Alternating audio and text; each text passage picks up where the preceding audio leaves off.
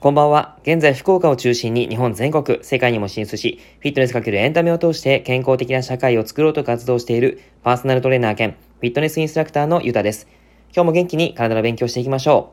う。さて今日は昨年の末にお便りをいただいていたので、それについてお答えしていこうと思います。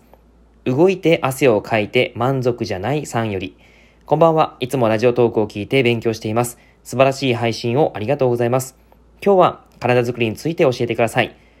体作りのゴールって一体どこまでなんでしょうか？最近それに悩みます。目的などによって違ってくることはわかるけれど、もちろん大好きなスタジオレッスンを楽しくやるためにある。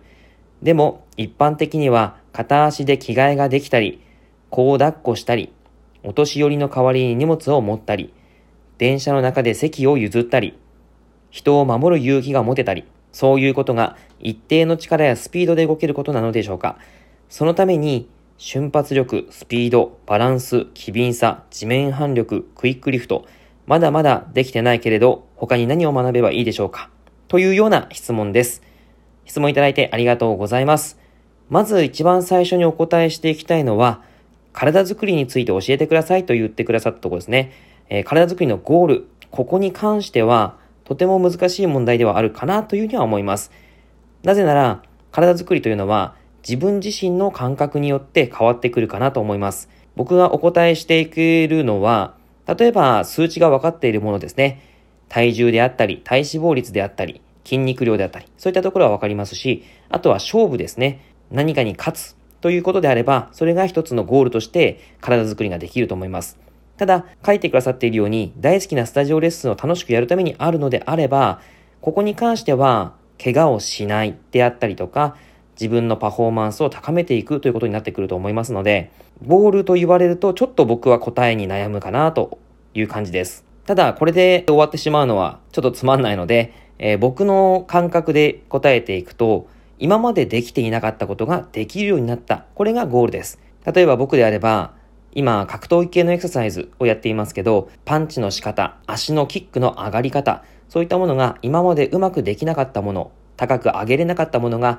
高く上がったりとか、もっとうまく動けた。そういったことが感覚として感じられたら、もしくは視覚として見れたら、すごく満足感が得られます。それができた時に、体づくりのゴールを感じます。あとは全身持久力的な要素で、今まで結構疲れていたのが45分マックスで動いても疲れなくなった。そういったことが体づくりの嬉しいところです。これができた時に僕は体づくりをやっていてよかったなっていうふうに思います。書いてくださっているように目的によって変わってくるので、今はその目的というものは何なのかということをご自身でぜひ書き出してみてください。何かをできることがゴールなのか、怪我をしないことがゴールなのか、それが決まってくればトレーニングの内容も決まってきます。書いてくださっているものを見ると様々な要素がごちゃ混ぜになっている感じがあるので、まず重要なピラミッドというものをお伝えしておきます。人間の構造はほとんど変わらないんですね。なので、関節の可動域であったりとか、関節の可動域であったり、筋肉の力の発揮の仕方、そういったものはほとんど変わらないです。なので、構造的な問題は一緒だからこそ、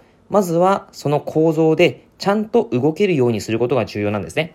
つまり、動ける体というのは、ちょっと専門用語になってしまいますが、安定性と可動性、これがちゃんと体でなっていないといけないです。例えば、肩関節、手は上までちゃんと上がるはずなんですけども、肩が痛い方、肩周りがすごく硬い方は、手を上げていきながら腰を反ってしまったりしてしまいます。そうなると腰に負担がかかってくるんですが、やはりその状態だとレッスンしていくと腰を痛めてしまう可能性もあるわけですね。そうなってくると体づくりというのがうまくいってないかもしれないです。じゃあどうするかというとやっぱり肩関節の可動性を高めるためのエクササイズをしていくということですね。手が上まで万歳ちゃんとできるということですね。その可動性がちゃんと保てた上で安定性を保つということです。例えば、片足バランスでもそうですが、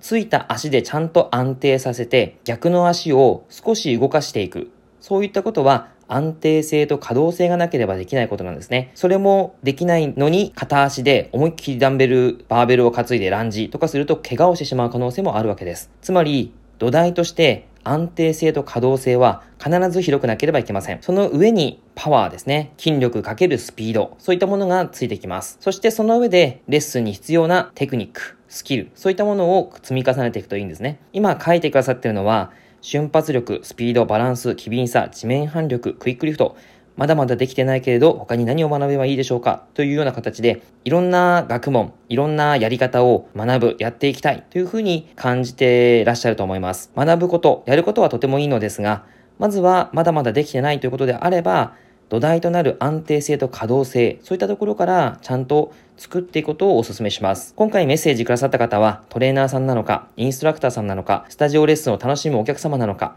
ちょっとわからないんですが、とても学ぶこと、重要だと思います。もし専門的なことが知りたければ、解剖学という本から学んでみてもらうといいかなと思います。もしお客様であれば、体の硬いところはどこなのか、弱い筋肉はどこなのか、そういったところをちゃんと理解して、そこに対するエクササイズが必要になってきます。トレーナーさんがいれば、トレーナーさんに見てもらうのが一番です。答えになってるかわからないのですが、ぜひ大好きなスタジオレッスンを楽しめるために体づくりを楽しんでいってください。はい。では今日は以上です。聞いてくださってありがとうございました。では、良い夜を。